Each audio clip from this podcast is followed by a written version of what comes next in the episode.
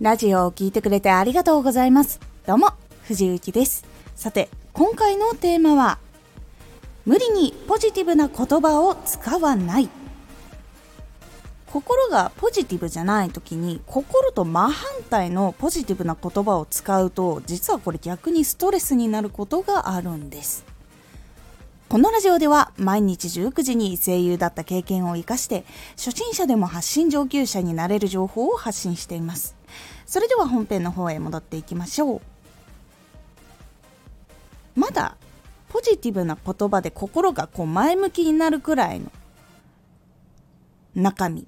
心のそのちょっとこうマイナスだな。でもポジティブな言葉聞くとああよかった。やっぱそうだよね。って前向きになれるっていう状態だったらまだ全然いいんですけどポジティブが全く効かないような状態の時に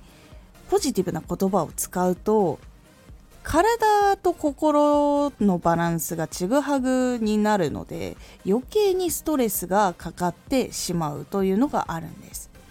なので本当にネガティブが強い時っていうのは無理に言葉をポジティブにするのではなくてまず自分の心が本当に感じていることっていうのを一度全部書き出してその気持ちに寄り添ってあげるということが大事になります。なのでポジティブな言葉を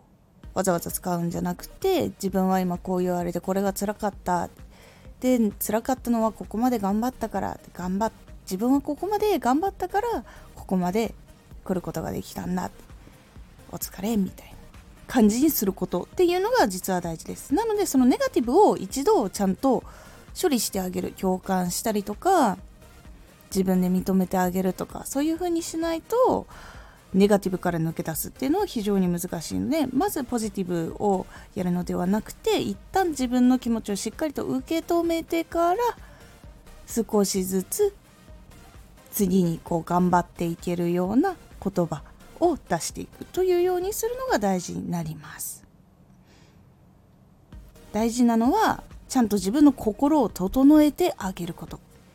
整えた後に少しずつ自分の心に近い言葉を使うようにしていくということが大事になっていきますので無理にネガティブが強い時にポジティブな言葉を使わないようにする。そうすることで自分のちぐはぐのせいで余計にストレスになってしまうとか立ち直れないっていうことを防ぎますので是非参考にしてみてください。このラジオでは毎日19時に声優だった経験を活かして初心者でも発信上級者になれる情報を発信していますのでフォローしてお待ちください。毎週2回火曜日と土曜日に藤雪から本気で発信するあなたに送る上級者の思考の仕方やビジネス知識などマッチョなプレミアムラジオを公開しています。有益な内容をしっかり発信するあなただからこそしっかり必要としている人に届けてほしい。毎週2回火曜日と土曜日ぜひお聴きください。ツイッターもやってます。ツイッターでは活動している中で気がついたことや役に立ったことをお伝えしています。ぜひこちらもチェックしてみてね。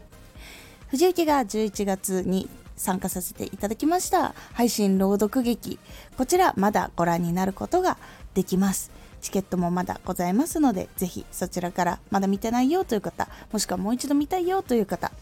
藤雪応援しているよという方、ぜひチケット買っていただけると嬉しいです。コメントやれたいつもありがとうございます。では、また